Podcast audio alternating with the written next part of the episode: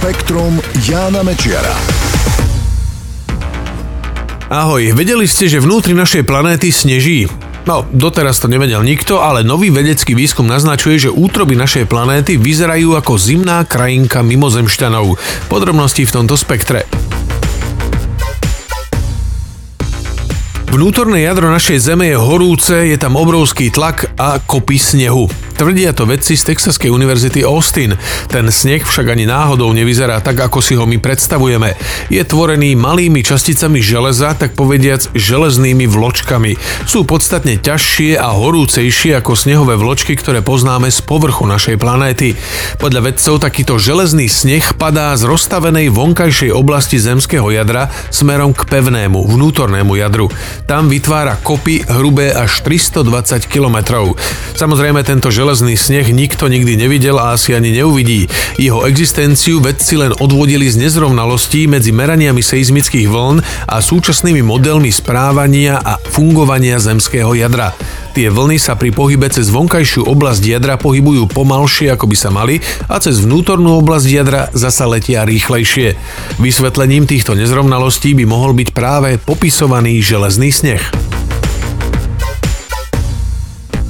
Ženy, ktoré užívajú hormonálnu antikoncepciu, majú výrazne menší hypotalamus. Ukázal to výskum vedcov z medicínskej vysokej školy Alberta Einsteina v New Yorku.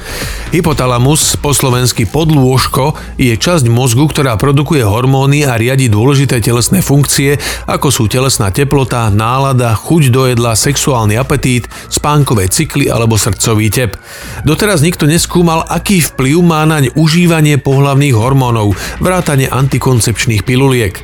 Vedci preto angažovali 50 zdravých žien, z ktorých 21 užívalo hormonálnu antikoncepciu. Všetkým preskúmali mozog pomocou magnetickej rezonancie. Zistili tak priam dramatické rozdiely vo veľkosti tejto mozgovej štruktúry.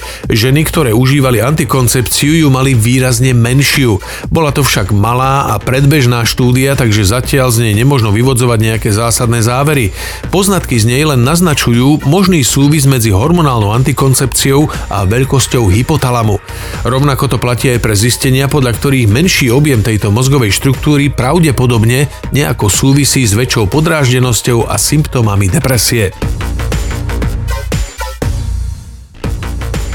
Niektoré dinosaury prichádzali na svet so zubami a vo vyššom veku ich strácali. Naznačuje to výskum vedcov z Pekingskej univerzity Capital Normal.